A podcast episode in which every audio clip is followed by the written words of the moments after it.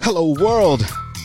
Welcome to the next episode of Mr. Speaker Speaks, the show that educates, stimulates, and rejuvenates the mind. How do we do it? Interactive dialogue, deep, candid conversations.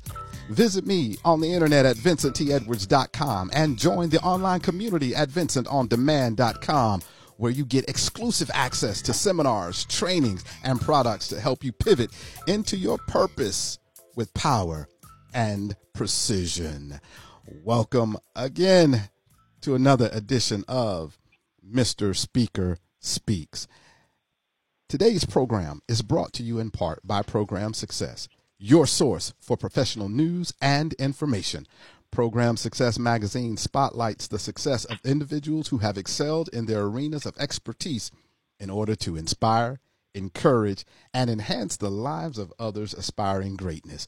More information is available at programsuccess.net. Program Success, the name says it all. You know, I've had the opportunity over time to interview a lot of different people, a lot of people from various industries. Today, I am blessed to have the opportunity and the pleasure to interview Bishop Robert G. Rudolph Jr., who currently serves as the Adjutant General for the Church of God in Christ. And I tell you, it is such a pleasure to have him on the show. But like always here on Mr. Speaker Speaks, we open up with a prayer. And today we will be blessed by the opening prayer from the Adjutant General of the Church of God in Christ, Bishop Rudolph.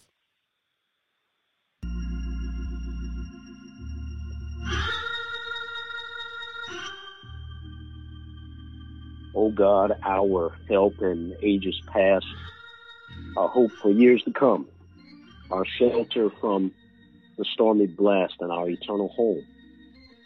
Father, we come before you on today just thanking you how for how good you have been to all of us. And Father, you have been good to us in spite of our mistakes, in spite of our mishaps, and in spite of all of the things that we have been through. And even you knowing us, you still forgave us and gave us another chance. And Father, we want to thank you for the opportunity just to be alive and well during this time and just during a time of upheaval and a time of uh, pandemic. God, in the name of Jesus, we come before you with the opportunity to talk to various people from across the country and around the world. And Lord, I ask that you would just touch me as I speak, and I hope that there will be something that will encourage someone now, Father, I ask that you would touch our country, touch our nation, look on the leaders of our country and our world, and strengthen us so that we can do your will. In your Son, Jesus' name, we pray. Amen. Amen. Amen.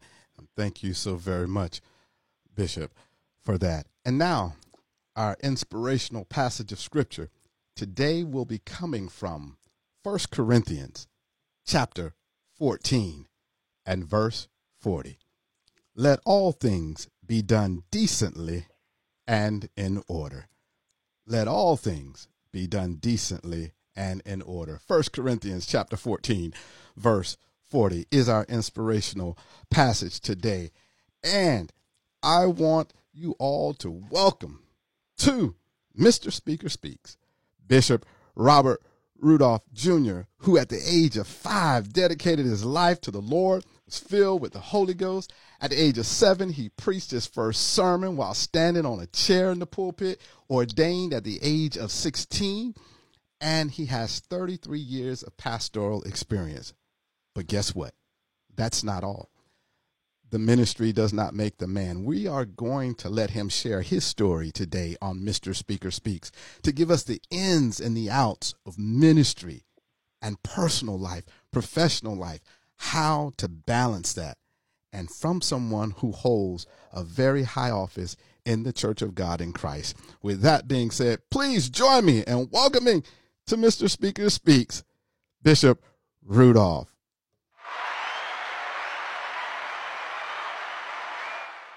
How you doing, Bishop? Well, thank you.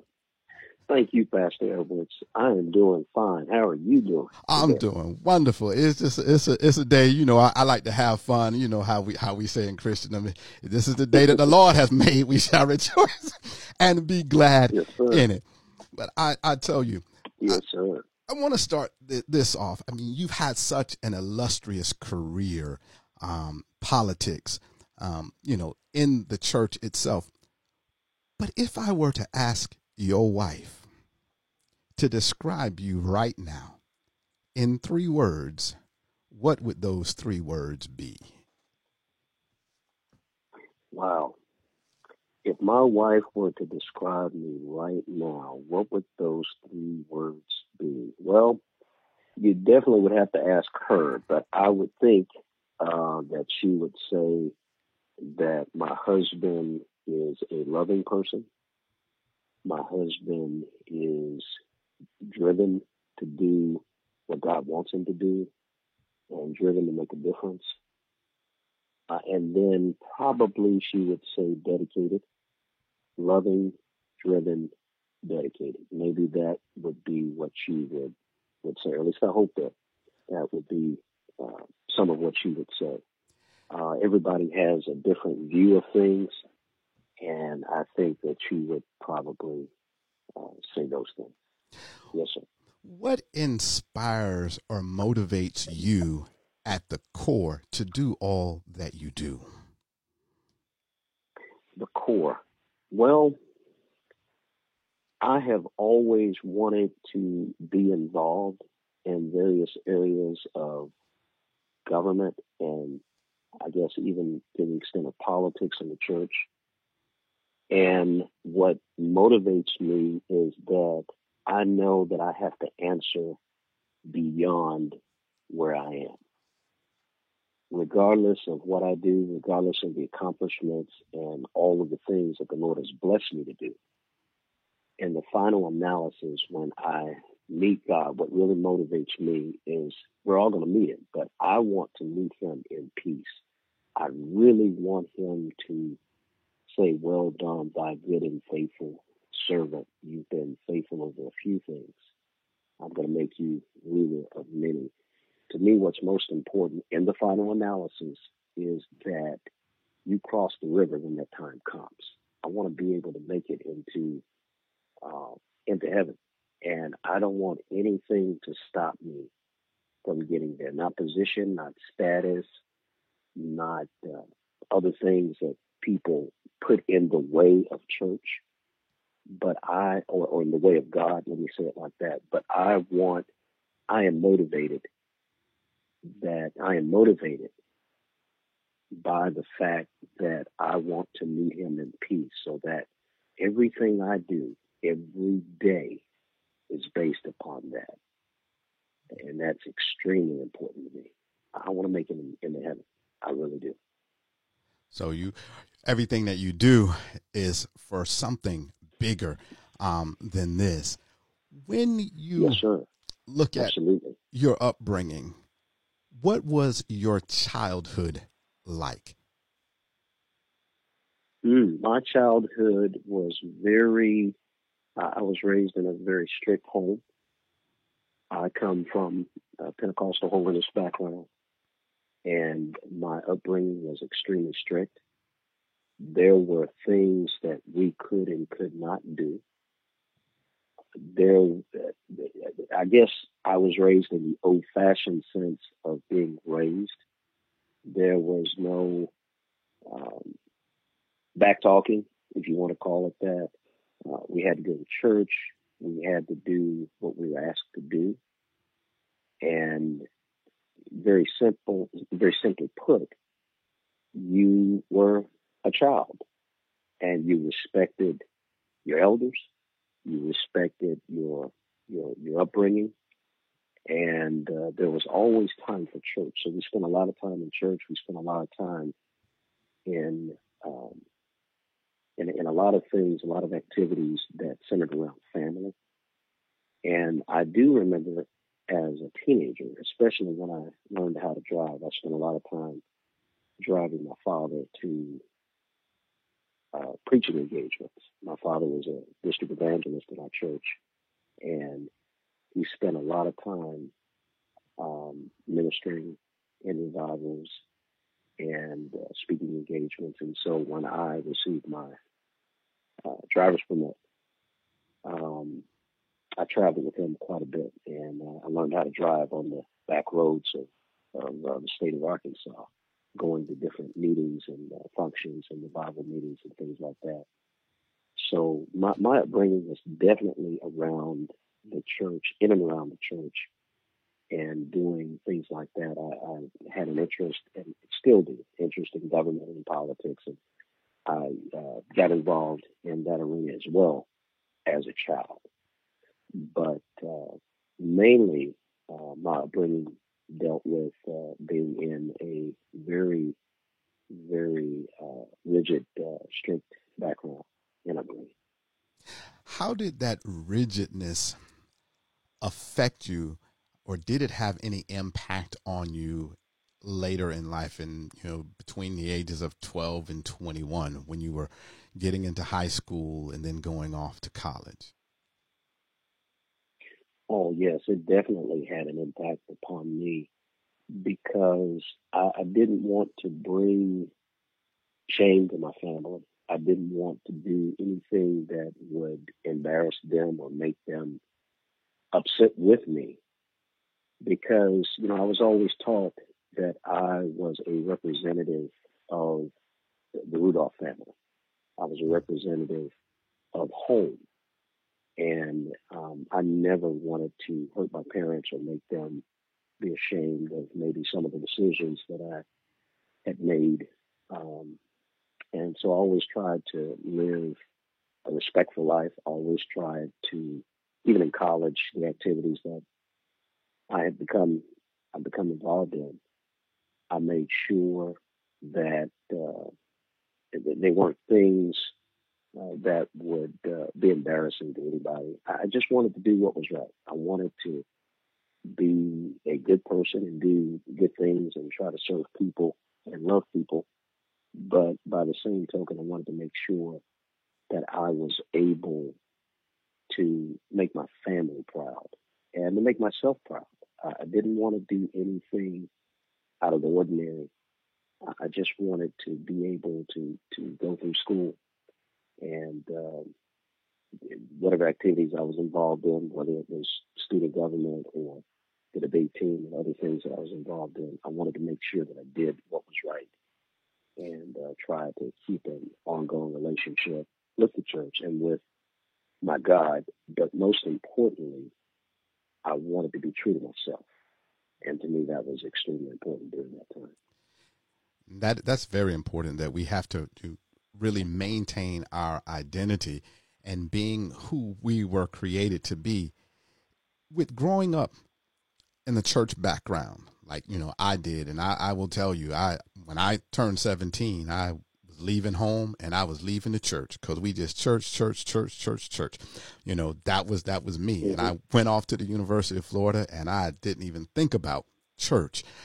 How did that environment affect your relationships with individuals, your friends? Because, you know, in the background that you know we grew up in you know you're a church boy you don't do this. You're a church boy we can't hang out with you. You're a church boy you're going to tell on us. How did that shape your relationships with individuals? Um well let me give you this uh, instance. On my first day of school my very first day of school um, when we were moving into the dorms. And I had made that statement that once I got out of the house, I was going to do what I wanted to do. Um, I was not going to uh, go to church. I was not going to be involved in uh, church activities. I was going to get away from the church world. And when my parents they brought me up and uh, they um, helped me to move into the dorm, it was so funny. As soon as they left, um, I guess I thought I was home free. And then there was a lady and their family. They were moving in another uh, gentleman into the dorm, down right down the hall from where I was. And it was so interesting. There was this uh, lady who came, and she was the she was a mother of one of the one of the individuals moving into the dorm. And she looked at me, and she said, uh, "You're sanctified, aren't you? You're in, the church, aren't you?" And I'm saying to myself, how in the world did this woman know me or know anything about me? And uh, she said, I, I don't know you, but uh, you got a you got a call in your life. And uh, and she prayed with me. she prayed with me. And, and that lady uh, today, she is uh, a district missionary in the jurisdiction now. And uh, we laugh about it every time my first day of school. So I knew right then that I had to be careful of what I did because obviously the call was upon my life. And not only did I know it and I see it, but there were so many other people that saw it as well. And so instead of me saying, I'm not going to church, I'm not going to do this, I'm not going to do that, um, I found myself going to church. I found myself being involved in uh, church activities. And it was, it had just become a part of my life. Mm. And when things become a part of you, what, whatever is in you, it's going to come out. And you can, you try to go to parties, you can try to go to certain functions, and you're just going to be out of place. Yeah. And so I knew right then it was kind of like the, uh, it was upon me. The, the calling was upon me, or the, um, I couldn't get away from those things. And so instead of running from it, I just embraced it and just prayed harder that I would not um, do anything to uh, to to bring shame to to the church or to myself. I, I just, Lord, you just you just help me, and it was just a very valuable lesson that uh, people know you, and um, because of the calling on your life, and because of the um, your aura, I guess, mm. uh, however you want to call it. Um, people know who you are. And you just have to keep on doing what's right, regardless of what's happening. Yeah. You have to do what's right. And it just made me think. And of course, my, my parents had had some uh, extended conversations with me before they left. Mm. so, uh, you know, just to remind me, hey, you you uh, you hang in there, do what's right, make a difference, and uh, don't be swayed one way or another do what's right. And so we're gonna go ahead and give that college. So what what school was it? Give them some public uh, pub right now. Where did you go to school? Oh yes, sir. I I went to uh, Henderson State University. Henderson State University is a college in Southwest Arkansas. Um, I had I wanted to go out of state to a couple of colleges. I really wanted to do that, but uh, I received a full debate scholarship at uh, that college, and my father was very practical he pretty much said that uh, you going you don't have to put put up all of those other catalogs. You're going to uh, you're going to Henderson, and so you know it was. I did not choose it. I guess it was chosen for me in that sense. Where um, money was coming from, huh? there you go. There you go. He, you know, he wanted me to get a college education, and that was a full ride. And, and then also my mother at the time, she was uh, uh, a secretary in the School of Business there and um, that was just a good opportunity for me to uh, be there and uh, to get a good college education. But I, I, don't regret going there. It's just that uh, you know how it is when you're 17, 18 years old. You want to get away from home. Most definitely. And the college was only 23 miles, uh, only 23 miles from where I grew up. So, you know, I wasn't uh, away from home per se. Um, but it was a good experience for me. It really was the four years that I was there, and I'm so glad that I I, I listened and I uh, was in a situation where I did receive a, a full scholarship and uh, debated over the weekends and um, studied hard during the week. And now this was before Google. This was before the internet. Uh, this was before all of the advanced research methods that we have today. So, so you had to do some work. every, I, I mean, every day. Not only did I have to study, but every day I had to be in the library at least a couple of hours outside of doing homework to do research on debate topics and making sure that I was up on current events because you know how it goes in a debate round uh, or in a forensic tournament, speech tournament. You have to uh, know the topic, whatever topic you choose. You have to, they give you five, maybe seven minutes to prepare your remarks, and then you go into the debate round or go into uh, the forensic round, speech tournament. And you, that was just what we had to do. Um, and so you have to research and know what was going on. Our college, we didn't have graduate assistants doing the research for us. We had to research certain things, and that was just the way it was. Wow! Uh, but it was a good experience. Uh, but I went to Henderson State in, in uh, Arkadelphia, Arkansas, for four years, and enjoyed every minute of it. What was your greatest debate? My greatest debate. Mm-hmm. Hmm, I think uh, it dealt with uh, politics. It dealt with governmental systems. And uh, one, well, let me let me back up. The greatest debate that I had was uh, debating uh, against apartheid, hmm. because during the time that I went to undergraduate uh, undergraduate uh, work, um, I was a political science major, and the big thing then was protesting against apartheid, the unfair political system, governmental system there in South Africa. And all of us during that time, we were uh, huge fans and really admired Nelson Mandela. And uh, there were several protests against uh, apartheid in South Africa. Um, we had an opportunity to protest.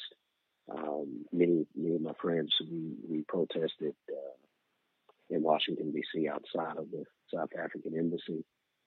Um, there were some individuals that, that did protest in other areas, but the key thing is that everybody wanted to make sure that we um, let let the country know, let the world know that we were against the apartheid system of government there in South Africa, and we felt that companies that uh, invested um, in South Africa um, here in America that, that uh, of course, we thought that that was wrong. That was not uh, correct. And so my biggest debate and probably the most passionate debate in undergraduate uh, years, my undergraduate years, had to do with uh, debating against the apartheid system in South Africa. Wow. That is very interesting. And also to see your love for politics and being in the church how does that mesh? How do you balance or or intertwine religion and politics? How do you do it? Mm, well, I'm going to make a statement that a lot of people may or may not understand.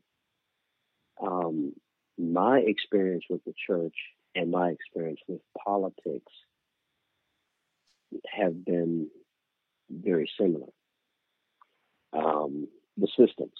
Uh, for instance, in, in, the church that I grew up in, the um, the leadership of the church and how we respect that leadership, and and going into the protocol of uh, of that, to me, all of that was political. Uh, when a pastor is chosen to pastor a church, uh, to me that that's political, and and then the black church in general is more political, more active than maybe other organizations. Um, political leaders have, uh, have come into our churches, uh, they have spoken at conventions, so on and so forth. So it's a little bit different in the black church. And I found myself having an awe of the black church and its political leadership and leadership in general, and also in um, the secular, in uh, government. Um, it was uh, very political as well. So I learned, and and I wouldn't say that they meshed, but because of my experiences in both, um, it helped me to understand how those systems are done. For instance, um, when I, uh, and we'll probably talk about this later, when I had an opportunity uh, to serve uh, in the office of the presiding bishop, I was a, a student and I was an intern in the office of the presiding bishop for a couple of summers before going to college in the Church of God in Christ. And there was a gentleman there. Uh, well, the presiding bishop at that time was Bishop J.O. Patterson uh, Sr. And uh, his executive secretary was uh, Elder A.Z. Hall Jr., and who later became the general secretary of the national church. And he gave me a lot of opportunities to understand government, or excuse me, to understand the governments in within the church. Um, I um, during that time before college, I had an opportunity to work there and learn uh, what the presiding bishop was to do and um, how to handle his schedule, how to do briefing notes uh, from presiding bishop and things like that, which later uh, helped me, uh, now help me in the position that I'm in, in now. So I have, I've just been blessed uh, to learn both systems in both areas, whether it was in church and the leadership of the church and the politics of the church, as well as the politics in state and local, state, and, and uh, national government, federal government. What did you learn from being on the debate team that has helped you uh, in the area of politics in your secular life as well as within the church? Hmm. I would say more than anything to be able to gather your thoughts in a relatively short fashion and present a persuasive argument to the people or the audience that you have to speak to. That the debate team really helped me to do that because up until um, I never debated in high school. We did not have a debate team in high school. We had a forensic squad that would go to speech tournaments, but we never had a debate team. And so when I got this full debate scholarship, I was a little uneasy. But obviously, the debate coach and others saw something in me that I didn't see myself. And so when I went to debate in college, my first debate tournament was actually my first time debating wow. in an organized um, yeah, in an organized uh, debating uh, situation. Uh, other than arguing with my brothers and sisters at home. so did, know, did, did you win those uh, arguments at home? yeah, I, I, for the most part, I, I did. But you know, I, I had never been in an organized debate, never. But in college, so my first debate tournament was actually my first time debating, and it was intimidating because there were students who had done that for many years and I didn't. But I learned rather quickly how to handle it and to move on with it. But debating really helped me to gather my thoughts, get them together, present a persuasive and passionate argument. And it also taught me how to look at both sides of the argument because uh, there were sometimes we had to debate for something, and then there were sometimes we had to debate against the very same thing that you debated for. So it helped me to see both sides of both sides of uh, an argument, which which helped that helps me now in life. Wow.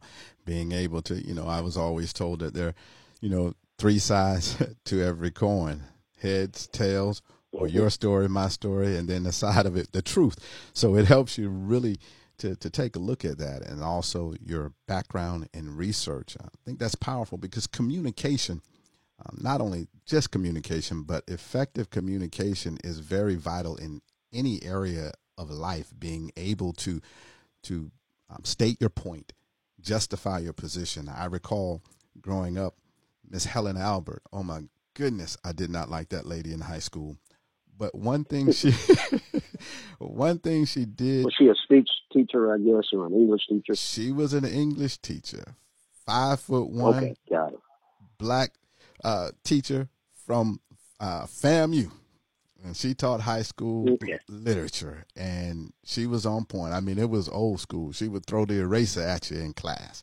Um, but one thing that she did teach me was critical and analytical thinking because I would get on her all the time. She was like having us to read these things and so what was the author thinking? It's like, I don't know, I wasn't there. And she would throw the throw the eraser. Right. You know, it's like but she helped me to understand that no matter what your position, be able to justify it and not only that, be able to communicate it um, effectively. So that, that's very, very important. And public speaking is something that most people don't like to do. When you left college, Yeah. When you when you left college, how did you actually enter into the area of politics and government in your secular career? Did you get a job right out of college? Well, actually, uh, a couple of years into college, there was an opportunity for me to do some political work. Um, there were two individuals that uh, got me involved um, in in, a, in a, at an early time, and and it was during my college undergraduate years. Uh, the first individual was um, uh, Mr. Rodney Slater. Mr. Slater, this was before he uh, became the Secretary of Transportation in the Clinton administration, in the Clinton White House.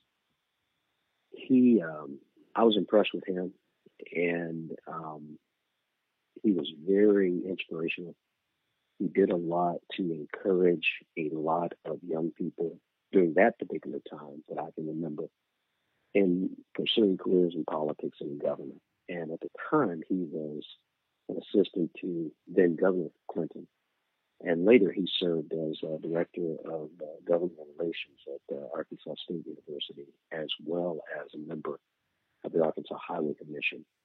And he uh, was very uh, involved in, in government. And when President Clinton, or then Governor Clinton, was running for president, he was one of the individuals who uh, worked with the outreach division and other areas of policy advising to the then candidate Clinton. And uh, he, along with uh, Carol Willis, who uh, was just an inspirational person, he was a grassroots organizer for the uh, President Clinton uh, campaign.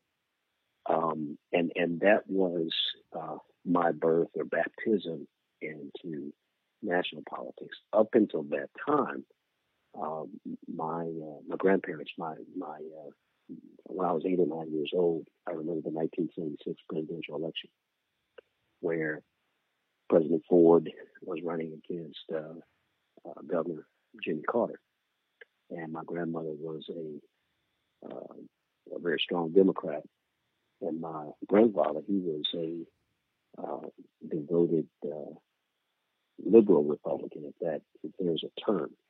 Uh, he was a big uh, Rockefeller Republican here in the state of Arkansas.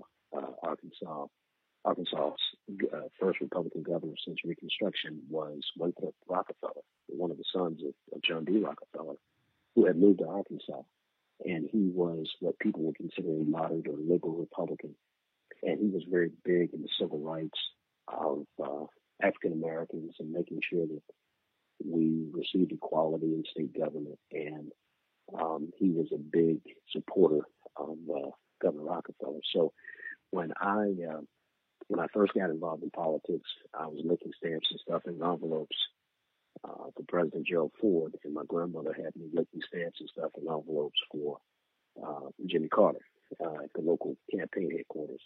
And so I learned both sides of the system, whether it was the Republican Party or the Democratic Party, and I understood how that worked.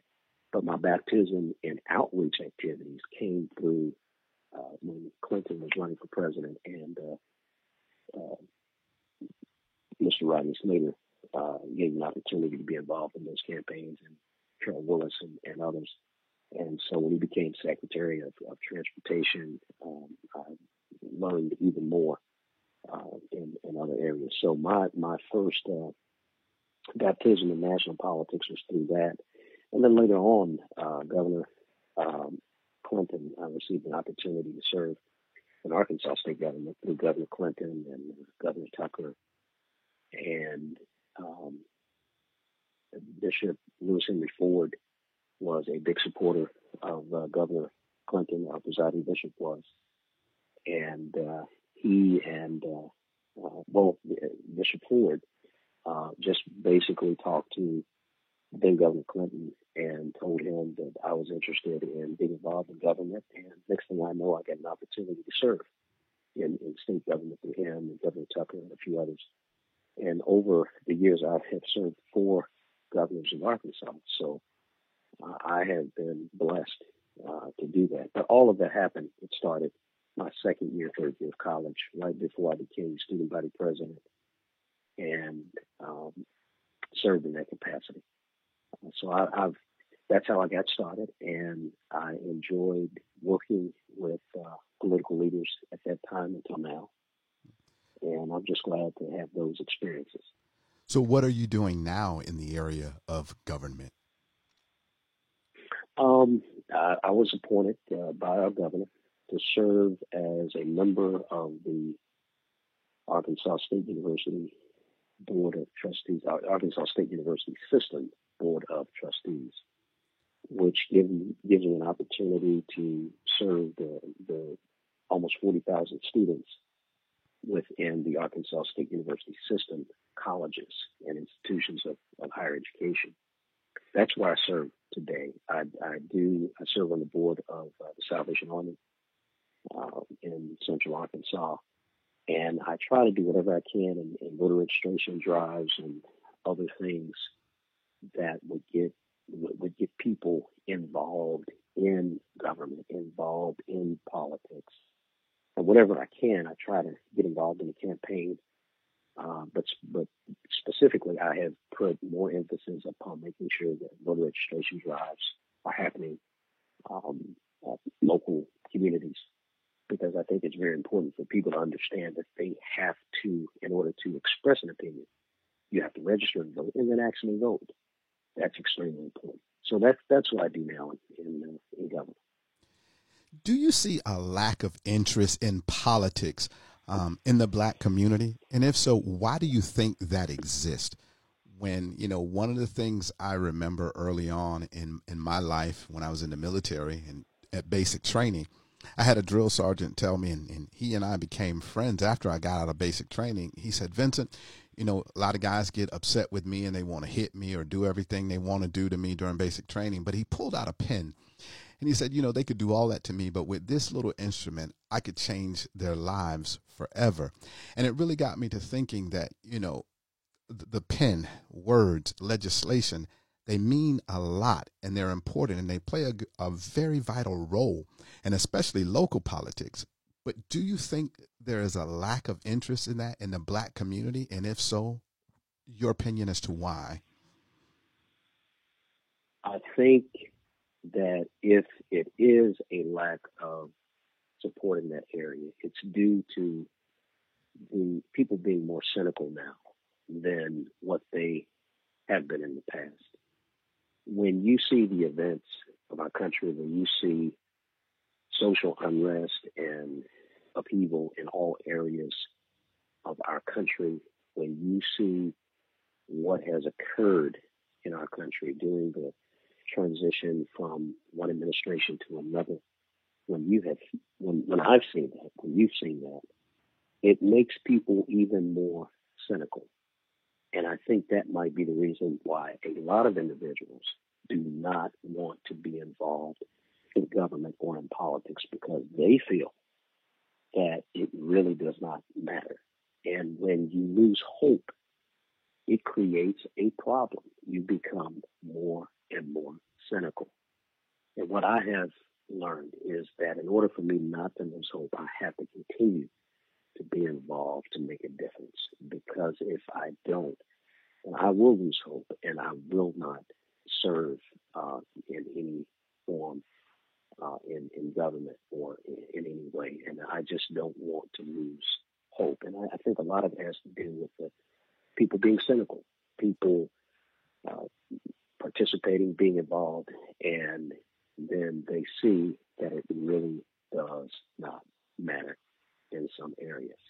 And, I, and I'm concerned about that as well. So I just hope and pray that uh, we don't have a younger generation of individuals who feel it's worthless or it's useless to be involved at certain levels of government and in politics.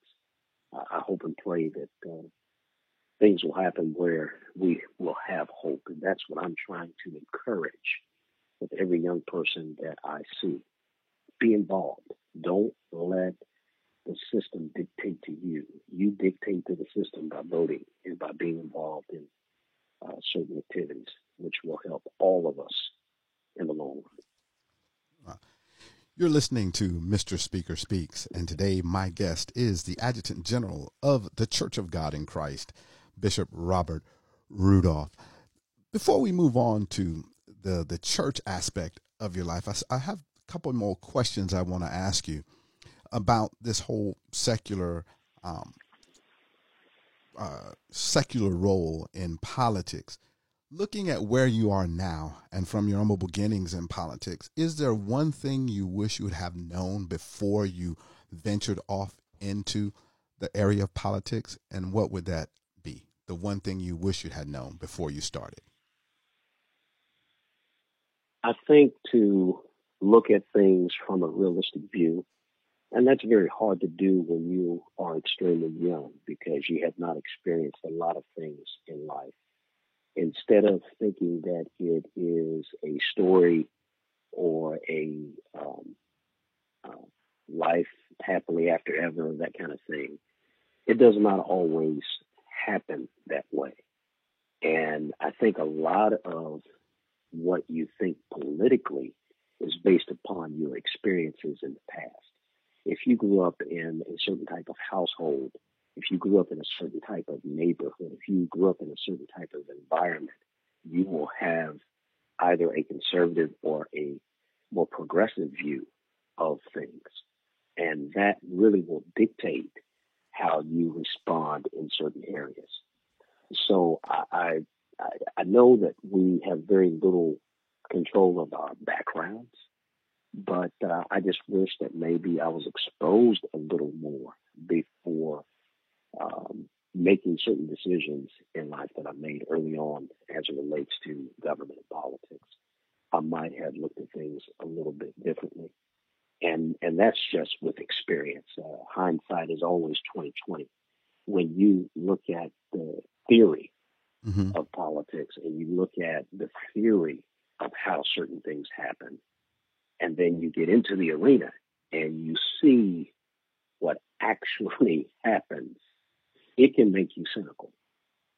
So I, I I'm very careful when you expose uh, young people to certain areas of government because people can only take certain things at certain times. If if if I'm making sense what I'm what I'm saying to you. Oh yes, I I, I believe you know it's, it's, like you can't give a butcher knife to a baby. You know, it's just they, right. they may help right. they may hurt themselves they're not ready to to right. handle it right. And that that was my situation. That was definitely my situation. I was not exposed very early on. I get somewhat sheltered. And then when the real life kicked in i began to see there were certain things that uh, i did not know. And it changed my view. And and when i got into college um, I was exposed to more academically.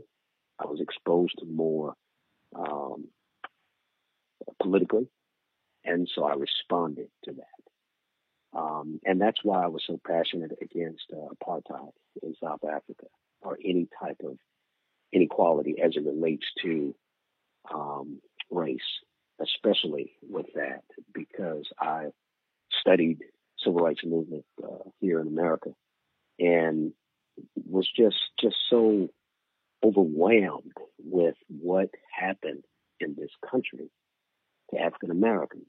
I was just so overwhelmed, and I saw it from that perspective, not only academically, but actually lived through a portion of that. And it made me just sad, and I wanted to do something uh, to make a change, to make a difference. And to me, that was important. And so when I was in my freshman and sophomore years of college, it was just a whole different mindset that, that I took upon myself, I guess, and, and pursued.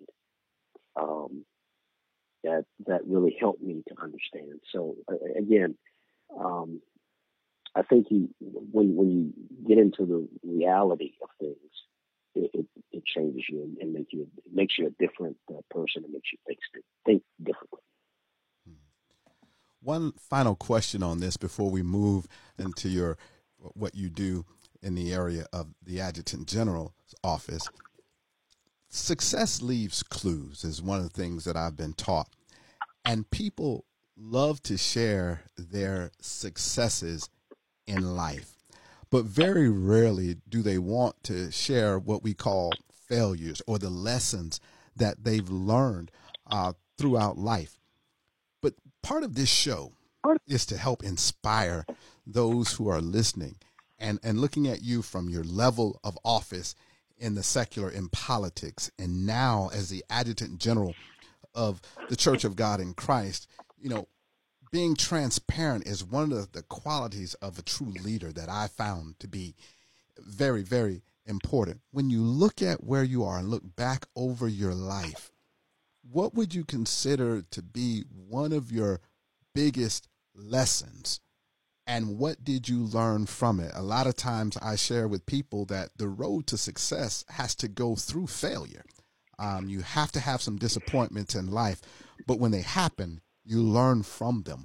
What is the biggest lesson that you've learned from your greatest failure? I think uh, the the best lesson I've learned from my greatest failure is that failure is not bad. Failure is not a bad thing. You you become the finality of every experience that you've had, whether that experience was good or bad. And, and I'm just using this from a political standpoint or a governmental standpoint. Um, I was a reading clerk for the legislature. I was a um, assistant to the governor. Um, I was a congressional aide, and I have served in countless other um, political uh, governmental positions. And each one of them helped me to be the type of person that I needed to be, whether being director of governmental relations for a state agency, uh, whether serving in uh, a volunteer capacity politically uh, or in any other position politically.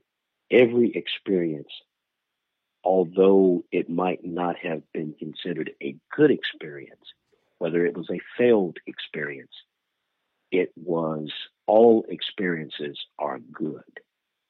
And you need to take all of your experiences because each one of them, they bring you to where you are today. I would not be uh, Bishop Robert G. Rudolph Jr. if I did not have some failures and some misunderstandings and some uh, situations that did not go so well. Because those experiences helped me to be what I am today. And they also helped me to have a sense of compassion for people who are doing certain things. And uh, it helps you understand why is this person the way that they are? It's because of their past experiences. Why are they so passionate about certain things? It's because of their past experiences. So I would say that my biggest uh, or greatest uh, failures have helped me to be where I am today. So don't discount any of your experiences because they make you what you are. You may not see it at the time, but I promise you, as you go forward, you will see that it was good. The Bible tells us that all things, all things work together for good to them that love God and are called according to his purpose. I love God. I believe that I'm called according to his purpose. And so all things work together for my good. And you have to thank God for what you have gone through in order for you to go to the future and do uh, some things that he wants you to do uh, later on in life. And I have learned that every experience, no matter how difficult it was, no matter how harsh it was, no matter how harsh those lessons might have been, I'm glad that I had it because it made me the person that I am today. And that is extremely important for me to share. And I want to be transparent in that. I, have made some mistakes. I've, I've done some things that I, man, I wish that I would have rethought that. I, I wish that I would have uh, done that differently, but I can't.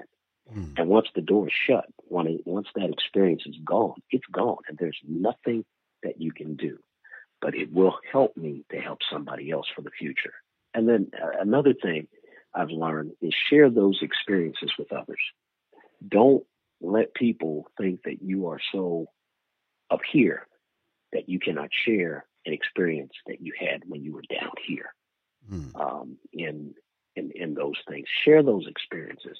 One of the failures of the church, in my opinion, today is that people don't want to share where they've come from. Mm. They don't. We see people as bishops and supervisors and um, superintendents and, and, and leaders in the church, but we don't see them when they were before they got the calling. We don't see the mistakes that they made, and, and they don't share those things. But I think it's very important for us to share our testimonies of how God got us to where we are today. And you would be surprised that the majority of the leaders of the church, I think they have this testimony that uh, they had to go through certain things in order to get to where they are today. That story, that story is very important, and that's why I like to bring people Very here important. on, on Mr. Speaker Speaks because as, as you were as you were talking and I, and I was listening and really absorbing, what came to my mind was one of my biggest failures. Um, my degree is in management, and out of the box, um, I was working for a restaurant, and on Friday nights, you know, no call, no show, no job. Mhm. And you have the ability to do that. And I had an individual that didn't show up, didn't call, and anything. And they came the next day. I said, "You fired." you know you're fired you're, you're just Mm. you're just gone and i was the manager i was in charge go do it and that haunts me to this day and that's why people say well you give people a lot of chances and a, a, a lot of chances and you always forgiving i say yeah let me share this story because i i fired the individual but not only did i fire that person she was a single mom with a kid at home but later on, I learned I Mm. didn't do what Covey would say is seek first to understand, then to be understood. If I would have just had a conversation, I would have understood why she wasn't able to come to work. Mhm. But I fired her, and I didn't have any any thoughts about it. Hey, I'm the boss. Later on, I transitioned to state government, and I made one of the biggest mistakes ever. It was so bad. I was just like packing up my boxes, getting ready because I knew I was going to be fired. But the bureau chief came in and said to me, he says, Vincent, we can fix this. The challenge is, and the question is, what can we do to keep it from happening again? And to this Mm. day, I'm able Wow. to still work in state government. So that failure of mine changed the way I view situations and changed the way, yeah, we have rules, we have policies, but first and foremost, look at the individual, look at what's going on, because I put a family by my decision Mm. at risk. And, you know, so th- that's one of my biggest failures. And I'm, you know, I'm a management person, but I go the extra mile and I have compassion for people. Um, so, so that's one of my many, many stories. Looking at where you are now in the Church of God in Christ, share with us your road from preaching at an early age to where you are now. What transpired? How did you get elevated to the office of the adjutant general? And then we'll move into what that office is all about. Well, I'm going to be quite honest with you, sir. Um, in my opinion, I the Lord has blessed me to serve, and when He gave me opportunities to serve, there were no agendas. Uh, I'm serving this because I want to do this. There were, there were no agendas. When I was trying to complete undergraduate and do graduate work um, in government, uh, I had an opportunity to be the youth pastor for Bishop D.L. Lindsay uh, at the New Calvary Temple Church of God in Christ in North Little Rock, Arkansas. And Bishop Lindsay happened to be the owner of a, uh, a barbecue restaurant. And um, as one of the youth pastors and as an associate minister, not only did I work with the church, but I also worked in the restaurant, especially when uh, he would receive opportunities to uh, to uh, serve in uh, Lexington, Mississippi, at the at the uh, Saints uh, College there in Lexington. Also, um, I worked in the restaurant. I, I worked in the restaurant in uh, not only at his restaurant, uh, there in North Little Rock while I'm trying to finish school, but also uh, going uh, to uh, the restaurant, or excuse me, uh, working in the kitchen of Mason Temple during the convocation. I, I did not, uh, because I was in college, because I was trying to finish school, I did not have the money to go to the convocation for a full week uh, without having some type of uh, doing some kind of work. And so I would work uh, um, during the day and then go to uh, the services at night. And I would be working in the kitchen of uh, Mason Temple during many of the, the convocations. And and one of those times I came, I was there, and uh, Bishop L.H. Ford, presiding bishop of, of our church, he um, took me under his wings and gave me an opportunity uh, to do a lot of things. And he remembered me from uh, winning the national oratorical competition and and uh, giving me an opportunity to serve. But even before then, um, after winning that competition as a teenager, uh, Bishop J. O. Patterson Sr. ordained me as uh, he, he, ordained me as an elder when I was 16 years old, and he called uh, he called our home and he, he told my father that he wanted me to come to Memphis to be ordained. He said that the Lord had put it upon his heart for me to be an, an ordained elder. And uh, so I went to Memphis. I was uh, fitted for my vestments, and uh, I was ordained there uh, in uh, in Memphis when I was 16 at his church at the Pentecostal Temple Institutional Church of God in Christ there in Memphis. And one of the things that he told me is that the Lord had impressed upon his heart to give me that opportunity. And that uh, he said, I'm going to uh, ordain you today. And I want you to stay with the church, stick with the church, and serve this church. And so I did. And so uh, when Bishop Lindsey wanted me to uh, to serve in Lexington, I did. Uh, when Bishop Lindsey wanted me to serve uh, in the kitchen of Mason Temple, I did. Um, I I wanted to uh, serve in the adjunct, uh, excuse me, I wanted to serve in the church, and I thought it was going to be through the youth department. Uh, but Bishop Lindsay, uh, uh, I went to him and, and told him I was interested in serving within the youth department, but he'd already made his decision on who was going to be the youth president. And, uh, but he wanted me to serve um, as the adjutant for the jurisdiction and for his to be his personal adjutant and uh, I, I, knew very little about the adjutancy, but I went to the National Adjutants Academy under the leadership of uh, Bishop H. Jenkins Bell, and I learned so much about service and about order and about worship, and I fell in love with it, and that was over 30 some odd years ago, and almost 30 years uh, to the very beginning of that time, uh, I was appointed the adjutant general for the Church of God in Christ. Uh, so uh, that's how I got started. I got started by serving. Wow. I got started uh, with a an apron on and serving the saints as they came in to eat at Mason Temple mm. in the mm. kitchen. Um, and then I would drive my bishop to different meetings.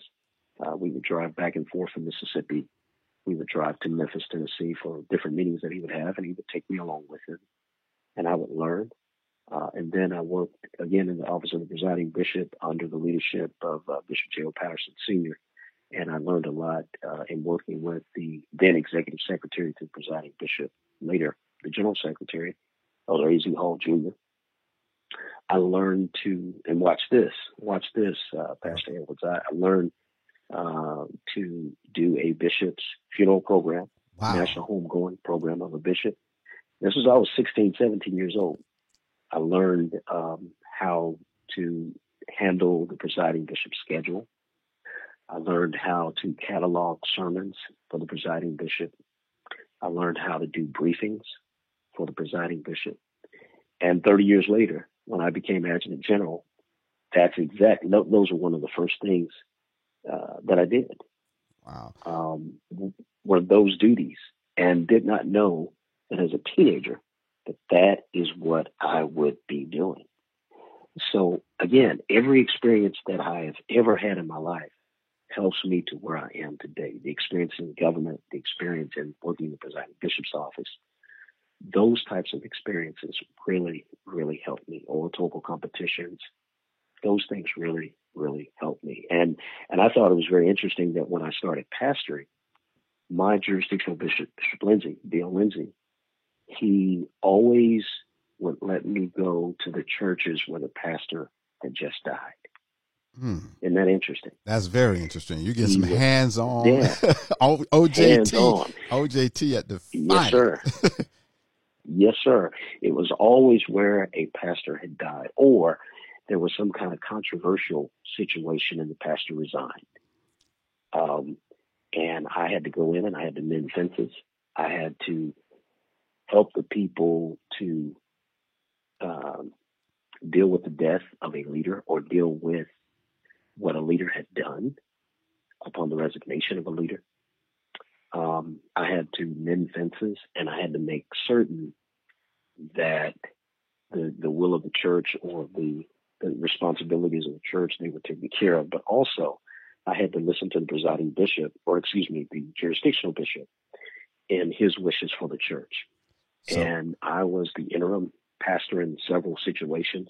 It's just like being an interim bishop as adjutant general, going into different jurisdictions and being an uh, interim bishop. So, again, um, th- all of those experiences helped me to get to where I am today. And 30 years ago or so, when I was doing these things initially, didn't know I would be adjutant general, didn't know I would be over the protocol of the national church. But the service helped me to get to this point.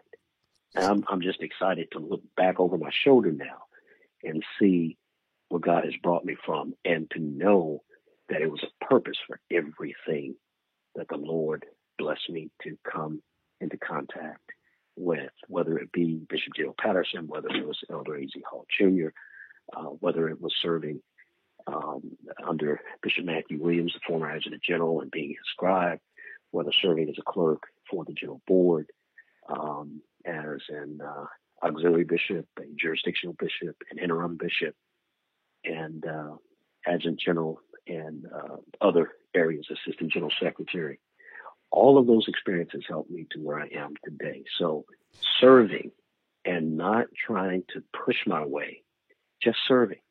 And I think that Standing is in line with scripture. I mean, uh, they were all coming one day. They wanted to be on the right hand. They wanted mm-hmm. to do everything. But the greatest, he, Jesus said, mm-hmm. will be those who serve. And so service is the way to be elevated. And while you were talking, I could see having to deal with all those situations as interim pastor, understanding both sides of the story from being in the debate team really, really helped you out. it did. It really did. It helped me to understand what I needed to know before making final decisions. It really did. Wow. I mean, this interview is is powerful. And I, I, just have a few more questions for you if you just stick around with me for a while. This is enlightening and oh, yes, educating. Sir. You know, so you are the adjutant general. And for people yes, that are out there, what is that? a lot of people just don't know he he the adjutant general. What is the adjutant general? What are the duties? What are the responsibilities? How important is that position within the church itself? Well, the adjutant general um, is is um, the chief minister of protocol for the Church of God in Christ, and my job is to assist the presiding bishop in directing the national adjutancy. The adjutancy is a group of uh, men and women who specifically serve in various areas of the church. We have roughly 3,000 or so on record, 3,000 or so national adjutants. And our responsibilities, uh, my responsibilities as the adjutant general include uh, preparing uh, the consecration and installation of bishops, um, the dignified um, execution of homegoing celebrations for deceased leaders, assisting the presiding bishop in orderly conduct of national ceremonies, and just performing other duties as assigned. And, and in many cases, I have been assigned uh, as an interim bishop when a bishop has passed away. And that's a prerogative of uh, the presiding bishop in assisting uh, a general board member as they have served as um, an interim bishop. And so that's exactly what we do. The National Adjutancy, we have a mantra which says that we sanctify the leader in the eyes of the people. We make we try to make the bishop's job easy. And uh, whether it's a death of a bishop, whether it's a consecration of a bishop, we try to make uh, the bishop's job easier. And, and my job is to serve as an advisor on protocol to the presiding bishop of our great church. And, and I have enjoyed that. That has helped me to understand how our church works. And, and by the way, I think that every ordained minister, every member, whether they are a lay member or whether they are a credential holder in the church, I think everybody needs to go through the adjutancy academy to be trained on protocol, order, and worship. And that's what we do. That's that's the job of the adjutancy. And and again, my job as adjutant general is to serve as the chief minister of protocol for our national church. So I spend a lot of time with the presiding bishop, with the office of the presiding bishop, and traveling and, and doing other things as a presiding bishop need be from time to time. And then I assist the uh, members of the general board uh, in serving uh, the leadership of our great church. How important is protocol in the church? How important is it? Oh, extremely important. Um, there needs to be an order. There needs to be a structure of certain things. But uh, I say that what the National Adjutancy does is we make sure that we are dignified in what we do, but also sanctified. I don't want to be so dignified that I lose the Pentecostal fervor. I want to be dignified, but I still want to be sanctified. I still want to have a Pentecostal fervor, a holiness Pentecostal fervor. That is so important. Don't just be so methodical. Uh, and, and, it's good to, to do uh, things in a certain order.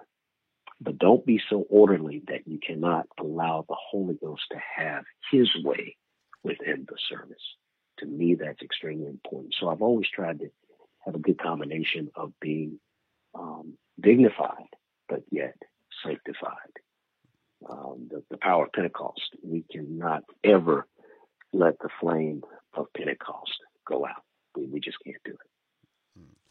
Yes, we are a yes, Lord, holiness church. yes, sir. Yes, sir. Yes, sir. Foot stomping, hand clapping, tongue, tongue, tongue talking church. That's right. yes, sir. Yes, indeed. When it comes to the academy, how can those who are listening, who are in the Church of God in Christ, find out more about it. Um, because for me, you know, I, I found out about it um, because I heard you uh, mention it when you were here in Tallahassee once, and you were actually uh, doing a, a, class, I do believe, and so I found out about it and the importance of protocol. But where can they go to find out more about the academy, and are there any classes coming up uh, anytime soon? Oh, yes, sir. Um, you can go to our website, nationaladjutancy.org. Nationaladjutancy.org. You can go there and learn about the adjutancy, the history of the adjutancy, as well as what we do. Uh, twice a year, uh, we have trainings, the National Adjutancy Academy, once in the summer and once in the winter. This past year, because of COVID 19 and all of the restrictions that we had, we didn't meet as a church. So we had a virtual, the very first virtual academy. And it was extremely, extremely successful. We reached uh, 30, 40,000 people in one week. Wow. Uh, from uh, Tuesday through Friday in a virtual setting. And it was, uh, it was wonderful, wonderful opportunity to serve God's people. And so I'm glad we were able to do that during uh, that during the pandemic, and I'm assuming that we will do the same thing this year if given the opportunity to continue in service. Um, we would continue to uh, we would do that as well on this year. So we have those those two academies, and you can find out more information about that by going to uh, www.cogic You mentioned the term family, family life.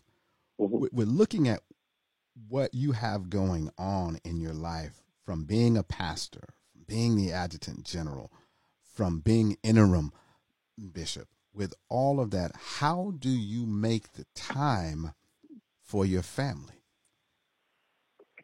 Well, I have a very understanding wife. Uh, Michelle is very understanding, and she has always been understanding in my ministerial responsibilities and career. Uh, when I got married, I was a, a pastor of a congregation, and she we we got married, and the Lord blessed us, uh, and so um, it, it has always been a true test of balance. Uh, we have to be able to do the church things and do all of the responsibilities with the national church and my, being a jurisdictional bishop uh, of uh, in St. Martin, uh, the St. Martin Rehoboth uh, jurisdiction there in the Caribbean, and uh, being adjutant general and other responsibilities. But you, you need to take time for each other, and that's extremely important. And I have to, I had to learn that because again, I grew up in the church and church activities, and that's all we did. Yes. But you have to come to a point where, okay, I'm not going to do church stuff right now. I'm going to watch television. I'm going to. You're going to watch TV? With my, You're going to watch some television? Yeah, sit down. That's right. Sit down and watch television. sit down. Just to, just enjoy, I had enjoy to mess life with you. because you, That's you old know, school. I know, I know, I know, I know. Uh, but but you have to enjoy life because if you don't, you won't have a balance, and that is uh, that's not a good thing. And in the final analysis, uh, when you come to the end of your life, and I, I hope and pray that that doesn't happen anytime soon. But when I come to the end of yes, my life, Lord. No time soon. um, you don't. There you go. You don't know what condition that you will be in before you leave this earth, and the relationships and the uh, love that you shared with your family will show up because when it's all said and done, it's your spouse that's going to be there with you, and so you want to develop a good relationship. And what I like about Michelle, my wife, is that she likes Robert. She's not into you know, Bishop Rudolph or Pastor Rudolph. She is into that's my husband, Robert. I'm in love with Robert. Mm. And I think when you we genuinely love each other, we genu- genuinely care about each other. Um, this is not a political thing.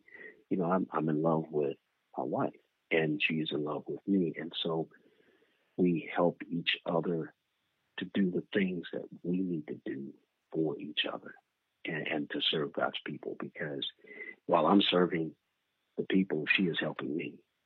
And I hope that I am the same to her in her endeavors and what she does. So that to me, that's very important. You have to develop a relationship with your spouse, with your family, so that they'll know that uh, they are first. That uh, you know, family comes first. I know God is is the ultimate, is the person that receives the ultimate time from us, of course. But your family needs to be uh, next after God because that's extremely important. And sometimes you have to learn to slow down, smell the roses, spend time, and do what you have to do with family. That's extremely important. Whether they're saved or unsaved, you have to spend time with family.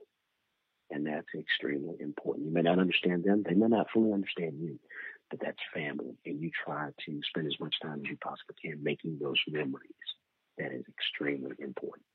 Very important. I remember I had a uh, uh, meeting that I had to go to. It was a church related meeting. And uh, my nephew, he was, uh, he was, uh, he had a baseball game and I called uh, the superintendent that I was going to his meeting. I said, "Hey, man, my nephew has a baseball game. I'll see you later." You know, he just kind of smiled because we we, we always talk. We're always talking about family. Mm-hmm. Um, but when push comes to shove, what do we do? We, we're off to church. Well, that particular day, and, and a couple other times, I remember several other times, I remember doing exactly that. Hey, I can't come to your meeting tonight. I'm going to be at my nephew's uh, baseball game, or I'm going to be at my niece's recital, or I'm going to go to spend time with uh, this segment of the family. That's very important because, again, um, it's very important for them to see that you do care about them and not just because it's a church related activity. I agree. Very important. One hundred percent. Um, my pastor, mm-hmm. late pastor, um, when I was growing up down in uh, eastern uh, eastern Florida, um, when I was getting ready to enter mm-hmm. into the ministry, he and I had a, a real heart to heart because I had always loved him and talked with him um, from a very early age, and he had a candid discussion with me. It was just he and I, and he said, "There's one thing I want to share with you," and he said to me, he says, "You don't have to be to the church." every time the doors open. And he said okay, that he said yeah. that was one thing that I wish I would have known that I didn't have to be at every meeting. He didn't say forego his obligations, but he said I didn't have to be at every meeting. And he shared that mm-hmm. Mm-hmm. with me. Um, and it's it, it very much in line with, with what, what you're saying. And I agree totally because at the end of the day, when you come home, I'm just, you know, this Mr. Speaker speaks. This this Vincent speaking. Now this Mr. If mama ain't if mama ain't happy, ain't nobody happy. Not the dog, the exactly. cat, or the goldfish. Ain't nobody happy. Exactly. Yes, and, sir. And so yes, you, sir. you have to um to to to do it. I'm almost done. I ask you for three words that your wife would use to describe you. How would you describe your wife in three words? Oh, she is definitely giving, caring. She is loving. But I think most importantly, she, and this may not be a word, but she sees, she's visionary because she sees the big picture. I wanted to say the big picture. She's visionary. Mm. Um, she sees the big picture, and sometimes she sacrifices, or all the time, she sacrifices for me a lot for me because she knows the role that God has for me and what He wants me to do, and she understands my calling, and she does not interfere with that. As a matter of fact, she helps that, she pushes that, uh, and that's very important to me. So she's definitely giving, loving, very much so vision, uh, very much so a visionary because she sees the big picture. She really does, and she's very nurturing. Oh, very nurturing. Excellent.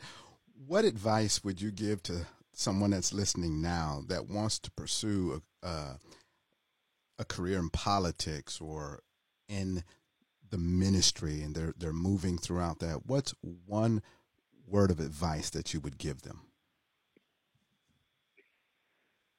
I would tell them to study and really search their hearts to determine if this is, if you're going into the ministry, you've got to make sure that it is the calling that God has for you. Because not everybody has the calling of being a pastor or being a bishop, but they may be called to an aspect of ministry. And one of the things that we get caught up in, it's titles within the church and we fail to realize that you don't have to be a bishop or a pastor or a superintendent um, in order to be in ministry. You can be in ministry and helping somebody else. There is a book written and it talks about being number one and being number two. Because there are some people that are in the background who are just as important as the individuals out front. So in ministry, not everybody's going to be a, a pastor. Not everybody's going to be out front. There are people behind the scenes that really orchestrate a lot of things, and they have the ministry of helps. That is very important. So make sure that you're calling as far as ministry is concerned. And then dealing with politics, you really have to study government. You really have to study politics if this if you want to run for public office, you don't necessarily have to study political science in college, but it sure does help. And you would, might you might need to put history in a lot of your studies because what has happened in the past will help you to deal with right now and in the future. So study, make sure it is your calling, and definitely talk to God each and every day. Oh. You have to do that. You you have to, because in order for him to lead and guide you into all truth, you got to talk to him. You have to have a relationship with him. And you can't depend upon your relationship that you have from your mother or from your father with God. But you have to have a relationship with God yourself. That is extremely important. So if you want to pursue a career in politics, you want to pursue a career in ministry, make sure you're calling, but also study and prepare yourself for the calling. That's extremely important. All right. Getting ready to wrap it up. You know, I, I got to end on uh, this note. You know, we got to talk a little bit about that 1906 uh, for full disclosure here. So, uh, where did, All right. what, what do you know about that black and gold? I, uh, I love, um, I'm, I'm glad that I pledged, um, in college. It was something that I wanted to do. And I, uh, I pledged uh, the Alpha Phi Alpha fraternity. And all of the people that I really looked up to growing up, the people in the neighborhood, the people in schools, and the educators, the people who I really looked up to in history, uh, Dr. King, Thurgood Marshall, um, and so many other individuals, Andrew Young, so many other individuals W.B. Du Bois, other, you know, other individuals in their study. And W.B. Du Bois talked about the talented tenth and um, that situation. And when I studied that, I thought about uh, people who were members of uh, the Alpha Phi Alpha Fraternity Incorporated. Um, and and I I decided that that's what I was going to do uh, in college. Uh, when I when I was in college, I was introduced to that fraternity, and and I was impressed with the group of young men uh, that were there at that particular chapter, Theta Kappa chapter at uh, Henderson State University, and I decided to pledge the Alpha Phi Alpha Fraternity Incorporated. I, I think uh, I think it's important for us to be involved. You don't necessarily have to be involved in a Greek organization, but I think it's very important for you to be involved in an organization that helps the community that you come uh, that you come from in this world. And the Alpha Phi Alpha fraternity has helped me to do that. I uh, served um, as the uh, member of the National Board of Directors in college. I was the assistant vice president for the Southwest region. Uh, I was blessed to win the Belford V. Lawson oratorical competition, uh, the national oratorical competition for undergraduates. Um, I was blessed to do that. Um, and then just just be a member of the fraternity. I, I will never will never forget my pledging and uh, uh, you know just being uh, a pledge uh, and learning and understanding so much of the history, not only of uh, the Alpha Phi Alpha fraternity, but the history of African Americans everywhere. And I, am just glad that I, I pledged that particular uh, fraternity. it was started uh, in 1906, Cornell University. Ithaca, New Ithaca, York. New York. yes, sir. Yeah, Yeah. seven jewels. So Seven I'm, I'm glad that I'm a part of that history and heritage. So yes, sir. But I. I, I want to encourage everybody. Yeah, well, there you go. There you go. I want to encourage everybody, especially uh, students, uh, our students everywhere. Um, it, it's just important to be involved in organizations that give back, and, and that's my way of giving back uh, um, through uh, the the Alpha Phi Alpha fraternity. All right. I have to concur with that because I pledged the one and only fraternity from us, all others. There you go. We are There the you go. originators, not the duplicators, can we say? A Phi A. Spring of 1984, Theta Sigma A Phi A. chapter, University of Florida. Watch out now. I had to end on that note. Last question as we get ready to bring this to a close. We've talked about so much and you've uh, educated us, enlightened us. Here's my final question to you, Bishop. And all that you've done when it's all said and done, what matters most to you? what matters most to me? Well, I um, when you ask me that question, I think about a quote, and I'm going to quote someone who was not an alpha, who was not uh, a member of the Church of God in Christ, who was not uh, somebody who was was an African American, but I, I wanted to quote an individual who talks about being in the arena. To me, that's what's most important. And this is a uh, quote from uh, President Theodore Roosevelt, and I, I love this quote, and I often say it to myself. Uh, President Roosevelt, Theodore Roosevelt, once said, "It's not the critic who counts." Not the man who points out how the strong man stumbles, or where the doer of deeds could have done them better.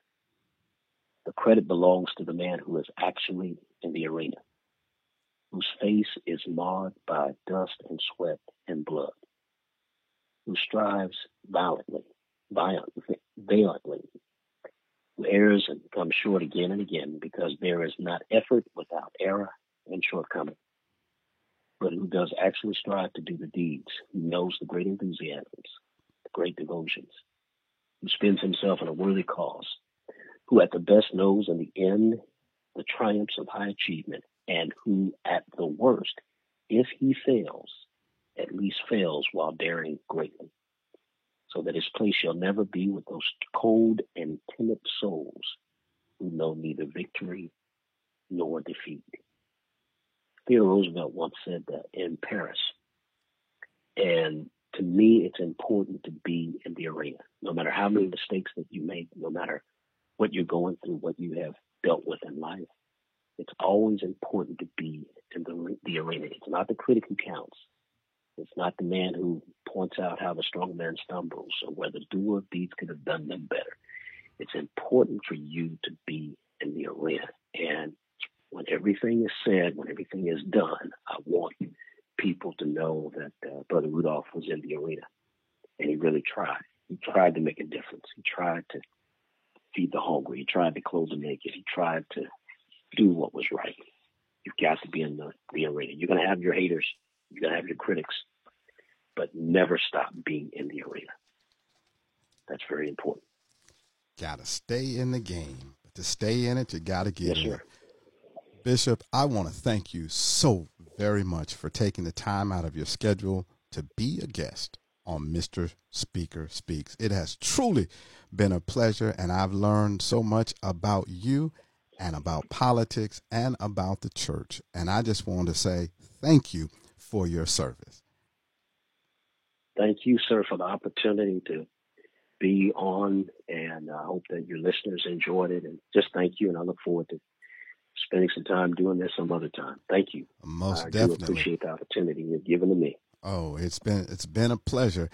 And listening audience, you know it's about time for us to wrap it up. But you've been listening to Mr. Speaker Speaks, the show that educates, stimulates, and rejuvenates your mind. Remember, check me out at vincenttedwards.com or join the online community at vincentondemand.com. You know, life is all about purpose. Do you know yours? And all that you do, be magnificent. And until next time, be good, be blessed, but most of all, be a blessing to someone.